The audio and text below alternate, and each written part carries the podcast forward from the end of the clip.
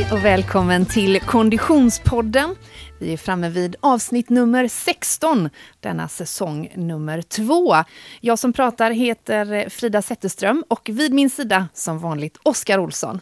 Hej, hur mår du Oskar? Hej Frida, jag mår toppen. Det har ju gått från två plusgrader och snö i morse till solsken och 8-10 grader så att eh, det ser lovande ut för kvällens träningsaktiviteter. Oh, vi ska återkomma till dessa aktiviteter så småningom. Har du hämtat dig från våran Stockholmsresa som vi eh, eh, var iväg på förra veckan när vi träffade Bingo Rimér bland annat? Ja, nätt och jämnt höll jag på att säga, eh, men det har jag väl. Eh, det har varit jätteroligt, massa positiva, eh, positiv respons från runt omkring. Eh, jag fick faktiskt feber eh, på, på natten efter vi kom hem där så att ah.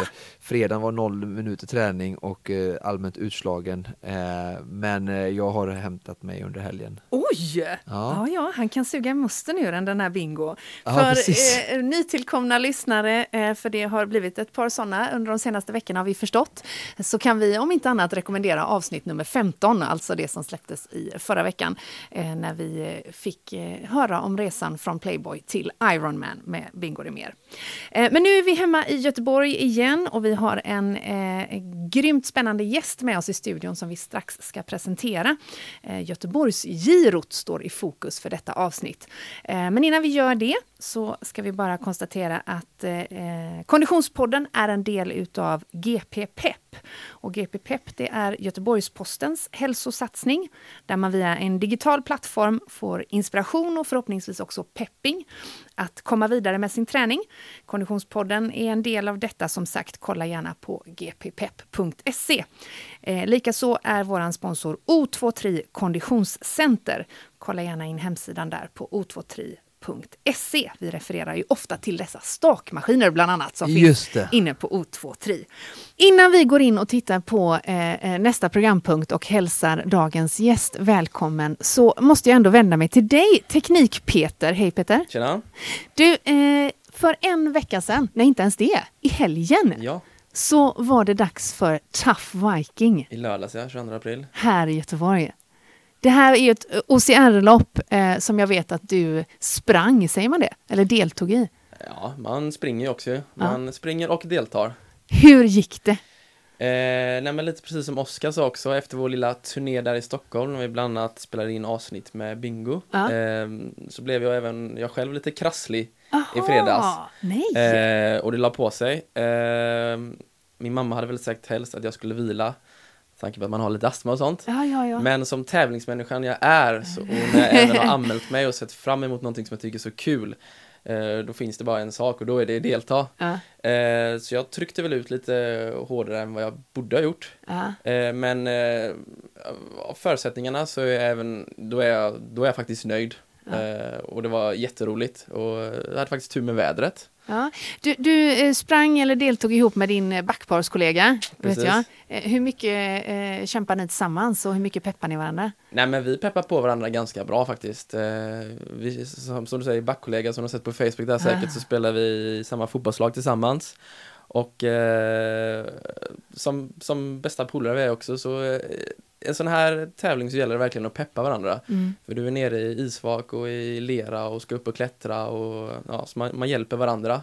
Vi triggar varandra rättare sagt. Ja. Vilken del utav Tough Viking 2017 var absolut roligast? Absolut roligast var nog sliden, ett nytt hinder för i år. Som okay. de hade i gamla höjdhopparbacken. Mm. Det är lite som glidtackling i Korpen IF där Peter spelar annars. Okej. Okay. Sliden var roligast. Ja. ja. Och vilket var absolut värst? Ja, men det var väl eh, isvaket. Ja. Eh, ja, både för hjärnan och för övriga kroppsdelar som det kändes. För den som inte har deltagit i en Tough Viking, läs programledare Frida Zetterström, vad, vad, vad är isvaket? Ja, isvaket är ju en container eh, som är då fylld med vatten och is. En fysisk container? Exakt. Ja. Jag är osäker på exakt hur kallt det är, men det är väldigt kallt. Men det är is? Ja, det är det. Eh, du hoppar in i vattnet, eh, sen så går du ner under vattnet och så kommer du upp på andra sidan. Ner med huvudet alltså Precis. under? Ja. Så det känns ju i princip som att huvudet ska sprängas när du kommer upp. Ja. Eh, och eh, ja, allting på ens kropp krymper till minimala Ja. Storlekar. Jättesmå öron hade ja, du helt precis, enkelt. Exakt. Och, och, hur länge är man i det här vattnet? Ungefär? Ja, det är väldigt snabbt. Ja. Eh, man kan vara 10 sekunder, ja. bara hoppa ner och sen upp igen och så mm. upp. Och vad gör du direkt därefter i Tough Viking? Efter isvaket? Ja. ja. men då är det bara att eh, klappa igång benen och liksom ruska av sig så mycket vatten man kan och få igång musklerna. Eh, bara undvika att få liksom kramp, alltså bara så fort som möjligt komma och bli varm i hela kroppen. Ja. Vad är du mest nöjd med? Eh, vad jag är mest nöjd med är väl att eh, ja, jag hade väl som mål och trodde väl att jag skulle göra det, men att jag klarar alla hinder. Ja.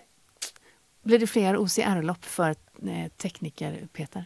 Det blir det absolut. Spännande. Vi får anledning att återkomma till detta i senare avsnitt av Konditionspodden. Härnäst i manus så står det veckans träning eh, som programpunkt. Men jag tänker helt envåldshärskaraktigt nu, Oskar, ändra denna programpunkt. You go! Är du med på detta? Ja. Och jag tänker istället att vi ska titta på veckans svetthöjdpunkt. Bra! Så att istället för att gå igenom dina 18 timmar, mm. minus fredagen där då förstår ja. jag, eh, så tittar vi på en höjdpunkt som har stuckit ut ur vår respektive träningsvecka som vi känner oss eh, extra nöjda, missnöjda eh, eller trötta eller glada över. Jag förstår jag. att du sitter inne på sånt där guldpass som du bara är så stolt över så jag låter dig börja. Fröken. Antingen är det ju det eller att jag haft en väldigt usel träningsvecka skulle okay. man om, konspiratoriskt kunna tänänka. Ja, om man nu inte det Nej, om man, om man nu inte tänker att jag tänkte på våra lyssnare som tänker att de kan våra träningsveckor vid det här tiden. Just det. Eh, nej men jag, jag har två ögonblick då, men jag tänker att jag väljer, eh, eh, jag väljer ett som på riktigt höll på att få mig att kräkas. Är det hemläxan du fick av mig när vi vandrade på Centralen på väg hem från Nej, Stockholm? det var Nej. ju att köra roddintervaller. Den Exakt. orkar jag inte prata om för den var Nej. så jobbig. Ja. Eh, utan det, det, här handlar om ett eh, MRL-pass. Kommer du ihåg vad MRL-passen står för? I, eh, Mage, rumpa och legs. Ja, legs, ja precis. eh, precis, det är ju ett pass som jag eh, gärna tränar på gymmet hemma i Kungälv där jag eh, motionerar. Eh, och då körde jag ett sånt här pass. Och då är det en instruktör där My God. Bara när jag ser henne så tänker jag, japp. För hon är ju grym då. Eh, det handlar ju om 10 minuter konditionsträning på steppbräda, 10 minuter rumpträning, 10 minuter konditionsträning, 10 minuter lår, 10 minuter kondition, 10 minuter mage. Och när vi skulle träna rumpa så har hon en låt. Det handlar om att man ligger i vad ska man säga, en omvänd planka. Man ligger på höftlyft. skulderna, höftlyft, precis, ja. men med fötterna på brädan. Mm. Eh, och så har man då ett gummiband runt knäna för att hålla liksom en, en statisk eh, styrka ut med benen. Och det där har hon en låt som är sju minuter lång. Ja. Och då körde vi den i sju minuter. Och det Statiskt är, alltså? Nej, det är också med små pulser, men inte ner. Inte ner en enda nej. gång, utan upp hela tiden och så små pulser och så lite sån här. Oj, klarar alla i det rummet det verkligen? Det tror jag kanske inte. Jag nej. var extremt fokuserad på mig själv. Ja. Men det blir värre, Oskar. Ja. För när vi hade klarat de här sju minuterna så säger denna fantastiska sadist, nej jag menar eh, tränare, en gång till. Oj! Så vi körde Men det alltså var ju alltså bara tio minuter. Ja, och det innebär att magträningen blev då bara fyra minuter sedermera, senare ja. på passet. Men vi körde alltså 14 minuter rumpträning. Ni fick lite vila däremellan? Ja, alltså kanske 30 sekunder Oj. eller en minut på sin höjd. Utbrast det sånt här yes eller pust i lokalen då? Alltså det utbrast så små kräkljud. Nej, jag vet inte. Men det var eh, på riktigt så måste jag säga att det där var eh, Karaktärsbyggande. Grymt. Det var karaktärsbyggande. Hon var ju helt hög på endorfiner efteråt, den här tränaren som hade fått genomföra detta. Eh, och jag har nu lite träningsvärk. Bra, mm. i stjärten. Hur, vilken var din svetthöjdpunkt? Eh, jo men eh, det var ju inte så många hårda pass, jag fick börja veckan bra eh, med eh, eh, simning, cykel och löpning igår. där jag Ehm, jag hade, mm, Alla tre grenar? Ja, precis. Man fick vara kreativ där när man hade missat eh, lite förra veckan. Men jag avslutade ett eh, löpning distanspass med 12 gånger 400 med, i 3.05 fart. 12 ehm, gånger 400? Ja, ja. Mm. I 3.05 fart? minuters meter, ja, mm. löpning. Med kort vila. Och det är ju alltid roligt när man, det är kort och hårt. Så då blev jag väldigt trött. Är det verkligen alltid roligt när man gör det kort och hårt? Ja, men eh, ofta. Det tycker du ja. ja. Gjorde du detta ensam eller i sällskap med någon? Det var ensam. Den första timmen löpning var faktiskt med eh, Pixbo. Vi har kört igång deras försäsong nu. Så yeah. det var löpning i alla fall tillsammans med dem och sen fick jag skarva på lite extra. Ja, men det var ändå en svetthöjdpunkt ja, alltså? Ja, men det var verkligen det. Det ja. kände jag. Man Gött. kände att det här var ett bra pass i banken. En genomkörare. Mm. Ja. Underbart! Mm. Tack för detta Oskar. Och vi vänder oss till vår gäst och säger hej och välkommen Jim Berg! Hej och tack! Du, om du skulle eh, så här off guard få, få nämna ett, eh, en svetthöjdpunkt under eh, träningsveckan som gick? Under föregående vecka, för ja. den har ju bara varit en. Nej, men du välj eh, de senaste eh, sju dagarna. De senaste sju dagarna. Det var en bra fråga sådär på rak arm. Svetthöjdpunkt har ju varit att komma tillbaks till Sverige och överhuvudtaget träna inomhus igen från att ha varit eh, utomhus nere på Mallorca i nästan tre veckor. Så det var ju lite en svetthöjdpunkt varenda pass förra veckan kan man väl lugnt säga ah. inne på testcykeln. Det, det är varmt inomhus även om det var varmt på Mallorca också. Så eh, vi tar vilket pass som helst på testcykeln förra, förra veckan faktiskt. Det var varmt och gött. Och Mallorca är den är, är platsen som har förärat dig med denna fantastiska solbränna förstår jag. ja, precis. Du får det nästan direkt vi, bara beröra det faktum att du har en sån eh, eh treparts solbränna på benen förstår jag. ja, lite, man får ju en eh, mindre fin cykelbränna när man cyklar. Eh, jag har ändå jobbat tycker jag för att hålla väkten men eh, benen är ju omöjligt att inte få och eh, dessutom är benen där de inte är solbrända ganska vita. Och vi pratar så. ner på halva låret och upp på halva vaden nästan. Ja, ungefär så. Ja. Lite eh, brunvit polkagris har Jim Bergs eh, ben antagit kulören utav. Eh, jag tror att vi kan lova en bild till Konditionspoddens lyssnare, eller hur? Det kan vi ställa upp på. jag tror vi bjuder på den på Konditionspodden, eh, på Facebook-sidan och Instagram. Men vi ska alltså. inte uppehålla oss vid din solbränna allt för länge.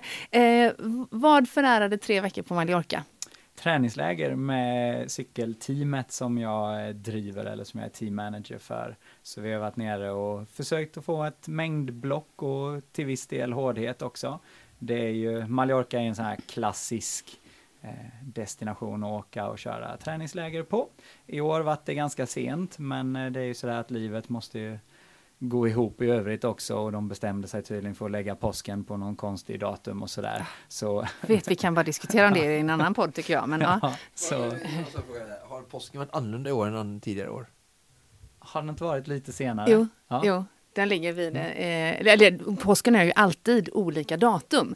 Och det ska vi inte gå in och förklara på vad det är som styr det, för det är jättemånga konstiga mm. faktorer faktiskt. Eh, men i år låg den eh, sent. Ja.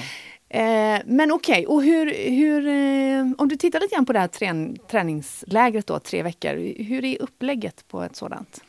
Eftersom det blev väldigt sent i år så var det ganska mycket fria händer eller olika liksom, spår eftersom att eh, vi är ganska tätt in på tävlingssäsongen.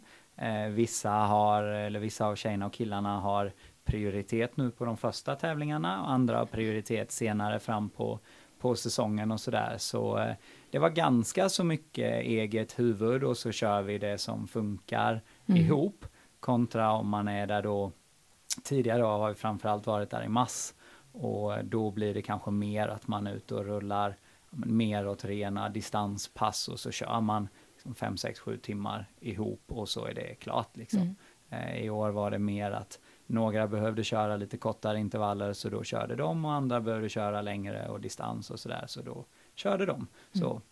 rätt mycket eget hopp och lek kan man väl sammanfatta det för åkarna i år. Låt mig gissa att det var väldigt lite hopp och lek på träningslägret. ja, det var ganska lite hopp och lek fast eh, ovanligt mycket fikastopp tycker jag nog faktiskt i år. Det var himla fint väder så vi passade på att fika för allt var tygen höll. Så lite hopp och lek var det nog ändå.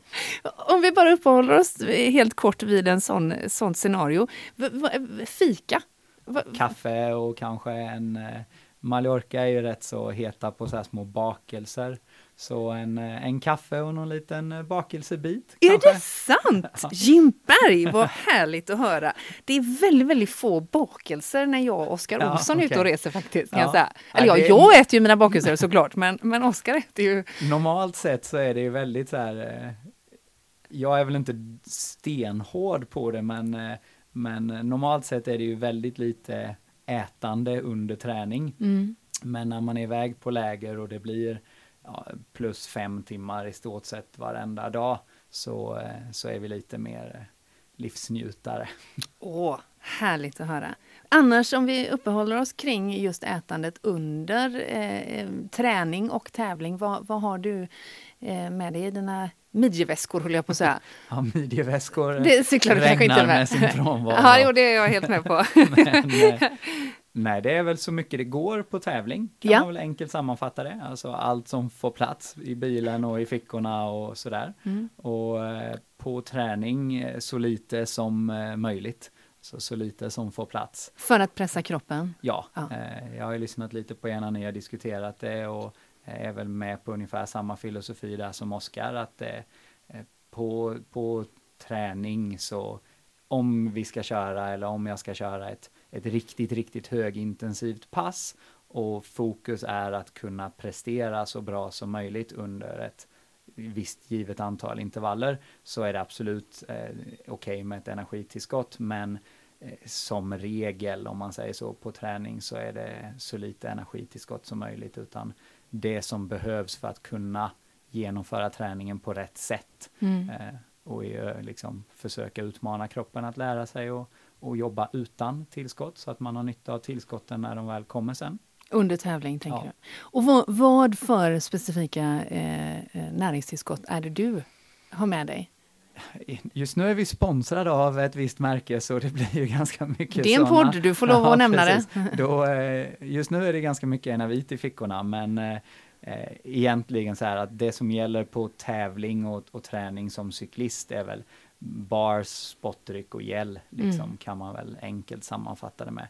Det ska vara så, så snabb och högoktanig energi som möjligt och samtidigt då tacksam och lätt att ta upp Eh, och att ha med sig. Så gels blir det en hel del och spottdryck och sen så försöka fylla på med så mycket bars mm. som man orkar äta. Mm. Och ska jag veta, det här är ju ett ämne som vi ofta återkommer till och eh, jag dristar mig till att säga att ett av dina stalltips är att ha testat det på träning. Precis, precis. Alltså, eh, som eh, Jim säger, och vi har ju pratat om det förut, att det kan ju vara bra att testa fabrikörens eh, energi någon något pass eh, innan tävling så att säga. Men, eh, För att inte drabbas av kraschad mage. Ja, precis. Som jag lärt mig förstå är... olika typer av mängder eh, sockerblandningar kan man säga, olika koncentrationer då, så att vissa är högre än andra och så där, så att det kan vara bra att testa och se vad ens mage klarar av. Mm. Eh, Jim, det här är ju podden Konditionspodden. Hur bra kondition har cyklister egentligen? Eh, väldigt bra, skulle mm. jag våga dra till med. Eh, sen eh, som alltid, så här, om vi ska vara tråkiga och vetenskapliga, så eh, definitionen av en cyklist. Men om du menar en eh, elitcyklist så eh, skulle jag nog säga att det är ganska få som, som liksom, ah, det är ganska få idrotter där man på elitnivå motsvarande samma liksom prestationskapacitet och har bättre kondition. Mm. Det är ju en det är ju en ren uthållighetsidrott liksom. Så eh, helt okej. Okay. Mm. Hur bra kondition har Jim Berg? Helt okej. Okay. Stannar vi kvar på den. Um, nej, jag är ju för gammal egentligen för att, att bli något av som, eh, som cyklist liksom. Så jag vet inte om jag själv eh, tänker på, på mig på det sättet, utan jag tävlar mest för egen skull och för att det är kul och försöker att få till det liksom med ja, familj och liv och, eh, och liksom jobb och allt runt omkring som man ju, eh, som ni säkert själva vet mm. också att man inser ju mer och mer ju äldre man blir att det finns ju andra saker i livet också än att bara vara bättre än alla andra. Um, När kom och, den insikten till dig? jag vet inte riktigt. Men... Vi är gamla och den har inte kommit till mig nej, än, nej, fast alltså, jag blir pappa, Oskar... så snälla förklara för oss. ja, det där lät jag vara osagt, Oskar. Ja. Nej, jag vet inte. Jag... Eh, för mig kom den nog någonstans vid 30-årsåldern i alla fall, något sånt här att eh, eh ja, runt 30, 28, 30 kanske det är någonting. Mm. Att då slutade mitt huvud tävla på samma sätt som det har gjort tidigare. Mm. Um, vilket ju är omöjligt att eh, så kan man inte ha det om man ska fortsätta vara liksom så bra det bara går att vara. Så för min egen del handlar prestationsträningen ganska mycket nu mer om att bara försöka vara så bra det går och, och liksom så bra jag orkar vara just nu och kunna göra vad jag kan för att andra ska få en möjlighet att, att liksom faktiskt leva idrottslivet och, och hjälpa liksom unga cyklister och, och eh, hjälpa folk som vill tävla och vill bli bäst. Mm. Eh, mitt eget tävlande är mer en side effect för att det är kul att tävla. Mm. Hur hittar du motivation till det? Bra fråga, jag är väl för dum för att inse att man kan göra annat kanske. eh, jag vet inte, jag tycker det är, det är jäkligt roligt att träna. Det är jäkligt roligt att ha ont och det är jäkligt roligt att bli bättre. Mm. Eh, det är väl egentligen bara det. Eh, mm. Det är väl helt enkelt fel på en. Nej, det tror jag inte. Jag tror det snarare är rätt på en faktiskt. Men hur, det sitter mycket i huvudet, mm. såklart. Eh, hur mycket jobbar du med de mentala bitarna? Mindre än vad som kanske borde. Mm. Eh, så kan man väl säga. Eh, jag har läst en del idrottspsykologi på universitetet och, och även i, i liksom fritt själv, egen regi. Men eh, det, det, skulle nog definitivt gå att jobba en hel del mer med. Det är mm. faktiskt en sån sak jag har eh, tänkt på med just teamet, att eh, det vore en det är väl det vi saknar i dagsläget kanske om man ser på prestationssidan och våra partners. Så är det just en, en idrottspsykolog och yeah. någon att liksom skicka killarna och tjejerna till att bolla just det mentala. Mm. Eh, och personligen tror jag att det är en väldigt underskattad bit av det för alla som, som har tränat på hyfsad nivå och tränat prestationsbaserat eh, vet ju hur, hur mycket ens hjärnspöken spelar roll mm. för en med att genomföra diverse hårda pass varenda dag, dag ut och dag in i Göteborgs sommar med två grader och hagel från sidan. ja. För den som eh, inte är en cyklist eller har någon egentligen ingång i, i, i eh, cykelsporten, läs programledaren för Konditionspodden Frida Zetterström. Eh, ta oss med vad som händer i huvudet eller den mentala biten under ett lopp. För det, vi pratar ju också väldigt lång tid, alltså ren, lång fysisk tid att prestera. Vad, vad, vad, vad tänker du på när du cyklar? Oftast inte sådär värst mycket mer än själva loppet. Alltså man hinner inte riktigt tänka på det sättet. Det är många timmar. Ja, det är många timmar, men samtidigt så händer det ju någonting framförallt fysiskt. Ja. Alla de timmarna. Eh, det är ju i stort sett aldrig under en tävling du åker och liksom har picknickcykling. Nej, det, eh, det, det förstår jag. Ja. Och landsvägsåkning är ju, du har ju liksom en, en triatlet som, eh, som vän och kollega här ja. och, och, det är ju en väldigt annan typ av cykling. Så där kan jag tänka mig att det på ett helt annat sätt hinner hända saker i, i huvudet liksom.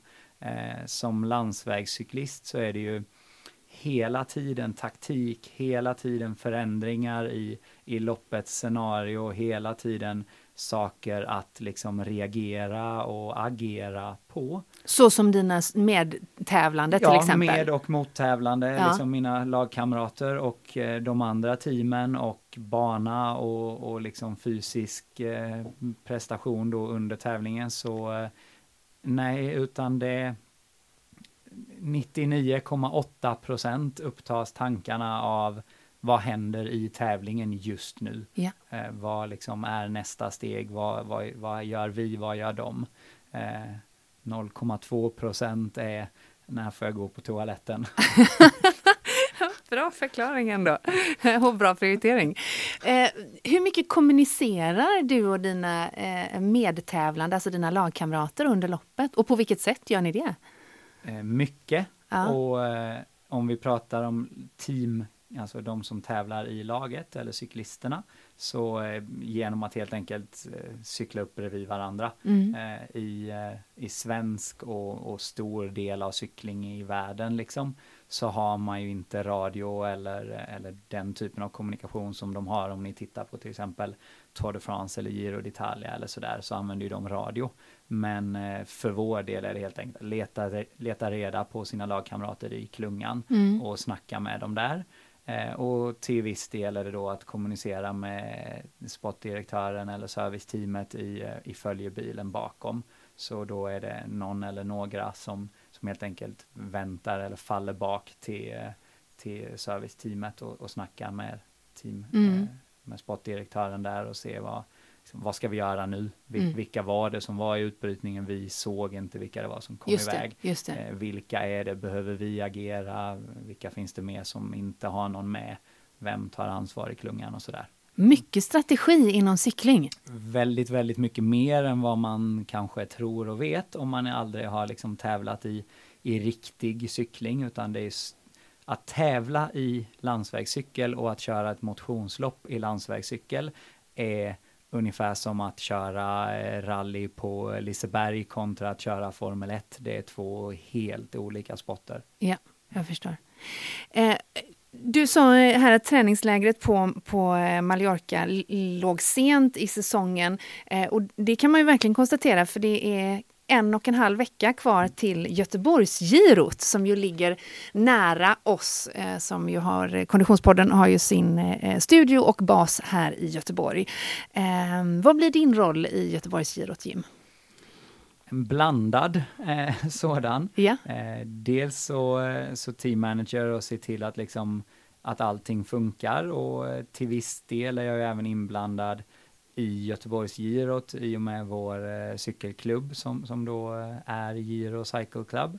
Eh, så till viss del med liksom, ja, allting som runt omkring med eh, vad heter det, teambil i eventbyn och, och sådana grejer till mm. att eh, själv cykla i alla fall GP och eh, linjet på fredagen och lördagen där då. Mountainbiken får vi väl får vi se om det blir av eller inte. För vi har, det är tre race det handlar ja. om. Eh, berätta, vad, vad består de utav? Eh, på fredag kväll så är det ett GP på Centrala Avenyn. Vi pratar om 5 maj. Ja, mm. precis. Mm. Fredag eh, eh kväll 5 maj. Så det rekommenderar jag varmt alla göteborgare att gå och kolla på. Det är ett fantastiskt tillfälle att faktiskt få se cykelspotten på, på riktigt nära håll i en jäkligt cool inramning. Um, så där är det en 1,1 eller 1,2, jag kommer faktiskt inte ihåg exakt hur lång det är, den är, men jag tror det är 1,1 kilometer lång varvbana. Just det. Eh, som herrarna då, herreliten, tävlar i 50 minuter och tjejerna tävlar i 30 minuter. Eh, så man kör helt enkelt. Så långt man kan? Ja, och, och, den som är först över mållinjen eh, när man kommer i mål vinner.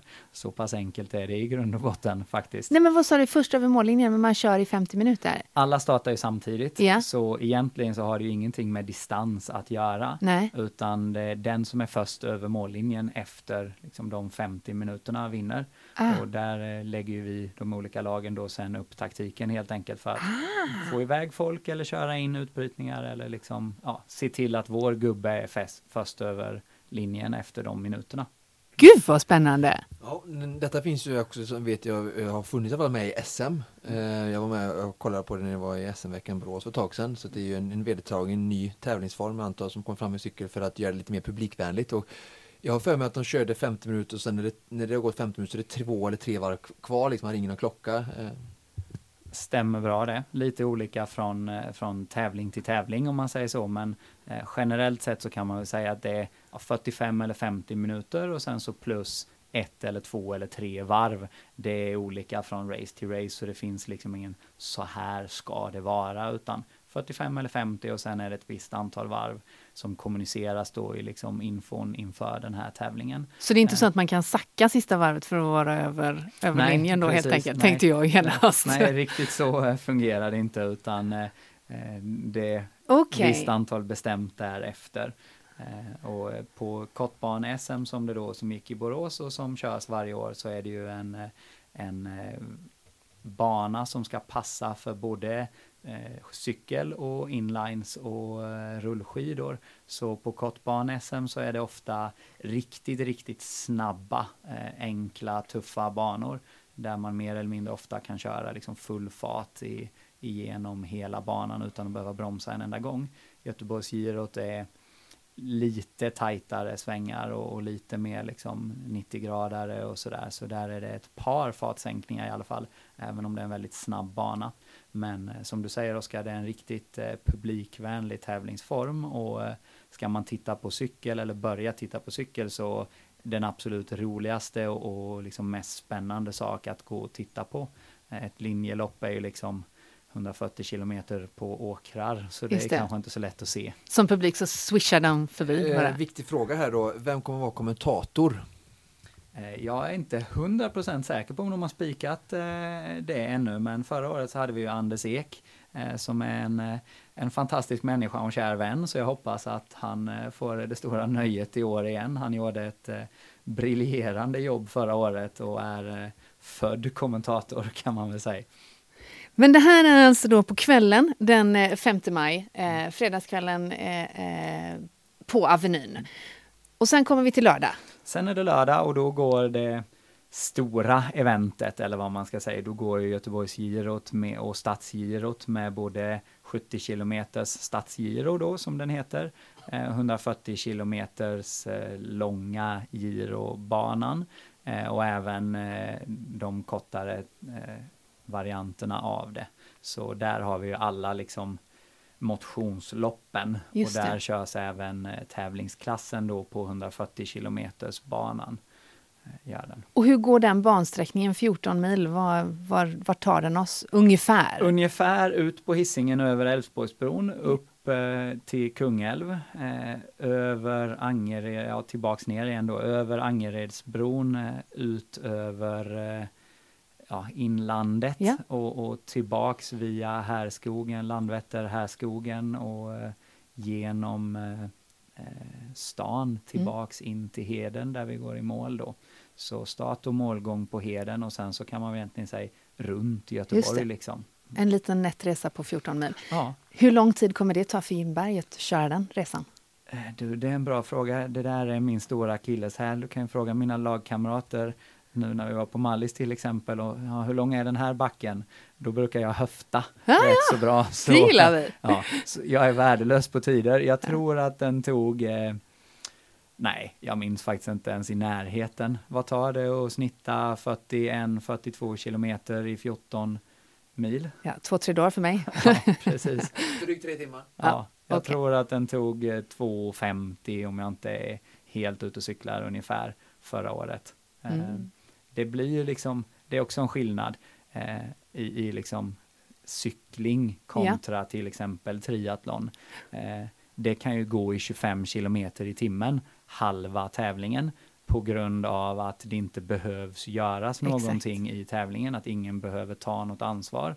Eh, att ingen vill ta ansvar. Eh, så, så då, eh, då går det jättesakta. Det. Och sen så när det behövs gå snabbt, då går det jättesnabbt. Men målet är ju liksom inte att köra 14 mil så fort som möjligt.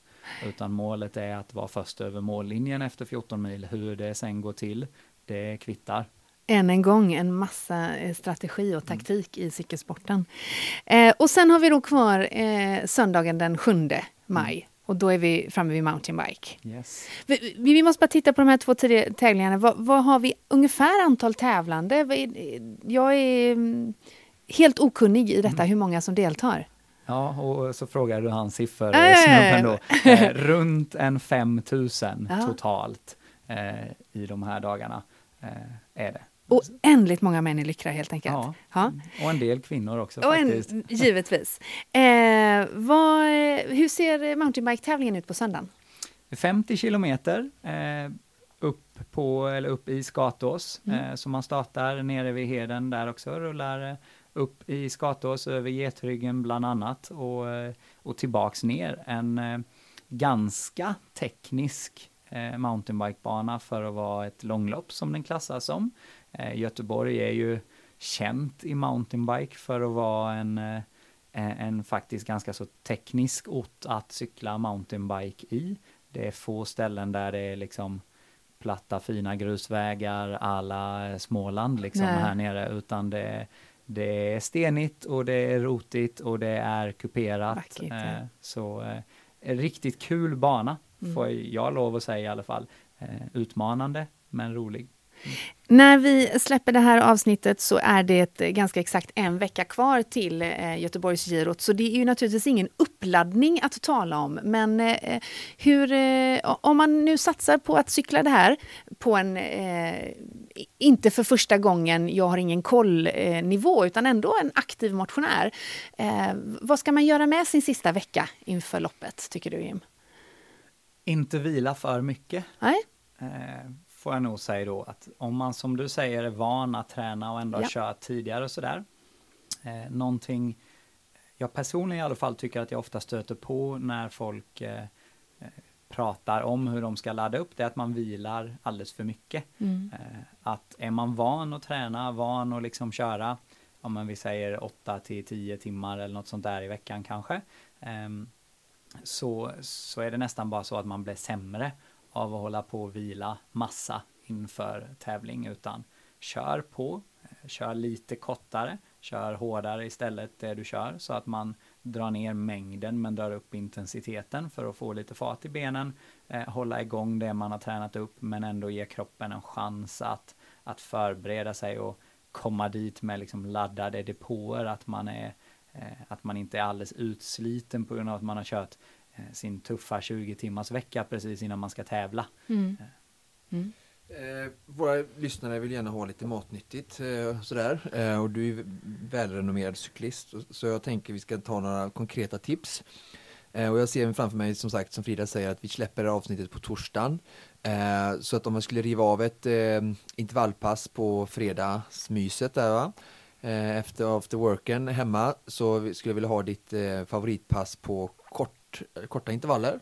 Och sen så säger vi kanske man skulle vila på lördagen, absorberade fredagen och sen på söndagen kör man kanske lite distans. Och sen på måndagen på tävlingsveckan så kanske man kör ett eh, mer tröskelbetonat eh, uthållighetspass. Så vi skulle vilja ha, mm, skicka med lyssnarna Jims favoritpass på korta intervaller och eh, Jims favoritpass på lite mer tröskelbetonat pass. Eh, ja, eh, favoritpass på korta intervaller. Eh, om vi ska ta riktigt korta då så tycker jag så här eh, eh max 30 sekunder är en eh, kul grej som på sätt och vis som, som är väldigt bra för att, att verkligen stressa systemen men att ändå inte liksom få sådär hysteriskt mycket träningstid som man kanske egentligen inte ens behöver vila dagen efter utan man kan mycket väl köra på. Så eh, beroende på hur liksom van man är att träna och hur mycket man tränar så allt ifrån 6 till 10 stycken eh, 30 sekunders maxsputter eh, med minst en 4,5-5 minuters vila mellan varje sån 30 sekundare. Så att man verkligen kan köra varje 30 sekundare all in. Det ska vara liksom Eh, ramla av cykeln mer eller mindre kräkas efter varje 30 sekunder. Gud vad trevligt! Mm, fantastiskt är det! Men när du säger 4-5 eh, minuters vila så går du naturligtvis inte av cykeln nej, utan nej. det handlar om att ja, rull, bara få ner pulsen. Liksom. Ah.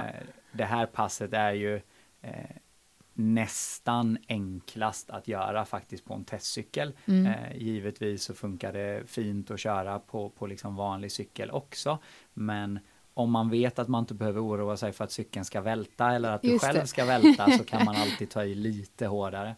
Och sen så i så fall vill vi också skicka med våra lyssnare att kör det här då i backe eh, mm. så att man liksom verkligen hittar en ganska bra brant backe där man kan starta intervallen och få ordentlig kraft eh, i, och, och, belastning i backen och sen så kan man ju rulla ner och så kan man köra lite rullvila som Jim säger nedanför backen liksom på plan mark och sen så ansluta till backen igen efter 4-5 minuter och så upprepa detta 6-10 eh, gånger som Jim sa. Eh, bra intervallserie tycker vi.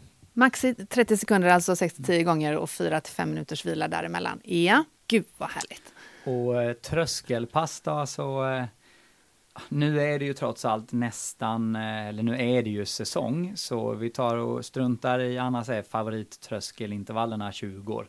Det är ju en, en klassisk eh, intervall i konditionsidrott. Men eftersom det nu är säsong... När du säger 20, bara utveckla för de som lyssnar så de vet.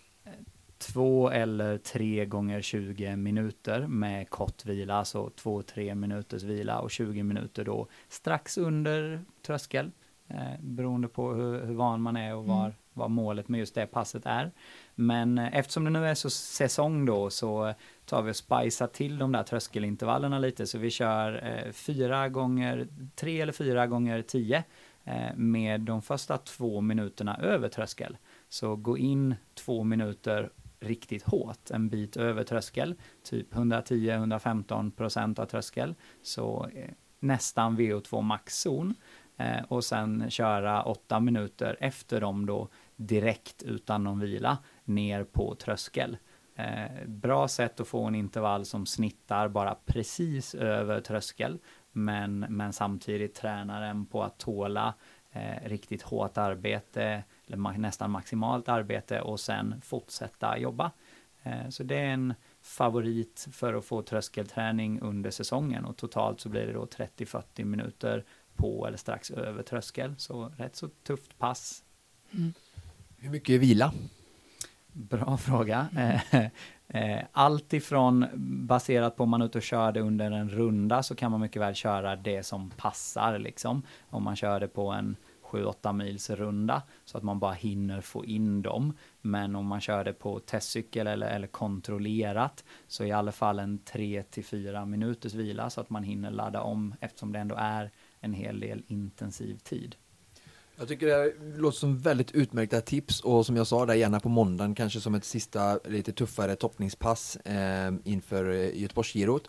Och eh, oavsett om ni kör eh, mountainbiken eller om ni kör eh, linjen så är det ju som Jim säger ett väldigt bra sätt att gå ganska hårt som man skulle kunna se de här två minuterna som en tuff backe eller ett ryck om man cyklar med en klunga och sen så när liksom backen avtar eller rycket avtar lite så, så är man liksom inte helt kokt utan kroppen är liksom lite van att liksom fortsätta mata på i, i, i och omkring tröskelzonen då. Eh, så jag tycker ett bra sista veckan pass där. Mm. Och sen då tisdag, onsdag, torsdag, fredag så handlar det ju om som Jim säger att hålla sig eh, fortsatt eh, aktiv, gärna cykla nästan till och med varje dag, kanske vila på tisdagen just efter det här passet och sen hålla igång benen Um, och, och syresätta musklerna hela tiden och det är också så om vi pratar om kolhydratladdning och kost och sådär så muskler som är aktiva lagrar in energi bättre än de som är stilla. Mm. Så ta Jims eh, råd där att hålla igång veckan och sen bara lägga in lite kort, kort arbete och då är det väldigt viktigt att efter det här passet måndag så skulle jag säga att gör inga intervaller där ni ansamlar mjölksyra, eh, vilket ni absolut kommer att göra på måndagen. Eh, utan håll igång och gör ett arbete men eh, stay fresh. Jim, vad gör du eh, på torsdag kväll? Vad, vad käkar du då? Eh, ja, hade det varit fredag som vanligt så hade det varit tacos. Ja. men Eh, vi kör faktiskt godislöfte i år, jag och min kära sambo. Så inget lösgodis. Annars är eh, lösgodis är ju den klassiska uppladdningen liksom inför tävling. Nej men, där, eh, vad är detta för vi, någonting? Vingummi är ju liksom känt för att ha eh, extremt hög kolhydrattäthet. Så, eh, så vingummi är en sån där klassisk inför tävling liksom. Men, oh. men just i år så får vi hålla oss till eh, sambon hon gillar att baka så hon eh, jobbar hårt på att se till att vi får sockerintaget eh, via bakning istället ja. för eh, istället för lösgodis för tillfället. Så vi får väl se om det blir någon kaka. Ja, det är underbart. Mm. Eh, all lycka på Göteborgsgirot. Eh, avslutningsvis Jim, du är ju en del i det som kallas för GP Pep. Eh, du är en av lagledarna där, eller har ett team. Eh, hur går det? Jo, jag är rätt nöjd. Vi leder. Ja, ja, ja, härligt. så det går bra. Och för den Konditionspodden-lyssnare som inte har koll på vad de här lagen består av, berätta. Vad de består av? Ja, eller vad är det här för någonting på GP Pep? Det är ju helt enkelt en eh, en sajt där man registrerar sig och loggar sin träning. Mm. Eh, och på den sajten då så får man poäng helt enkelt baserat på hur mycket man tränar. Mm. Eh, och, och, så sammanställs alla de här eh, teammedlemmarnas poäng och så får lagen en gemensam poängscore då där man ser liksom hur mycket man har tränat under den tiden den här sajten har, eh, eller den här tävlingen har varit up and running. Och eh, ja, som sagt, vi leder. Mycket bra. Hyfsat nöjd. Det glädjer mig Jim. Och du, eh, det där är ingenting som dör efter Göteborgsgirot såklart. Utan det lever på ända fram till Göteborgsvarvet i alla fall, eller första juni tror jag till Precis. och med. Tusen tack för att du gästar Konditionspodden och all lycka i helgen. Tack snälla, tack så jättemycket. Det var kul att hälsa på. Och med det så säger vi eh, tack och hej då för den här veckan. Eh, hej då Oskar. Hej då Frida. Som vanligt så produceras Konditionspodden utav Freda, Connecting Brands with People.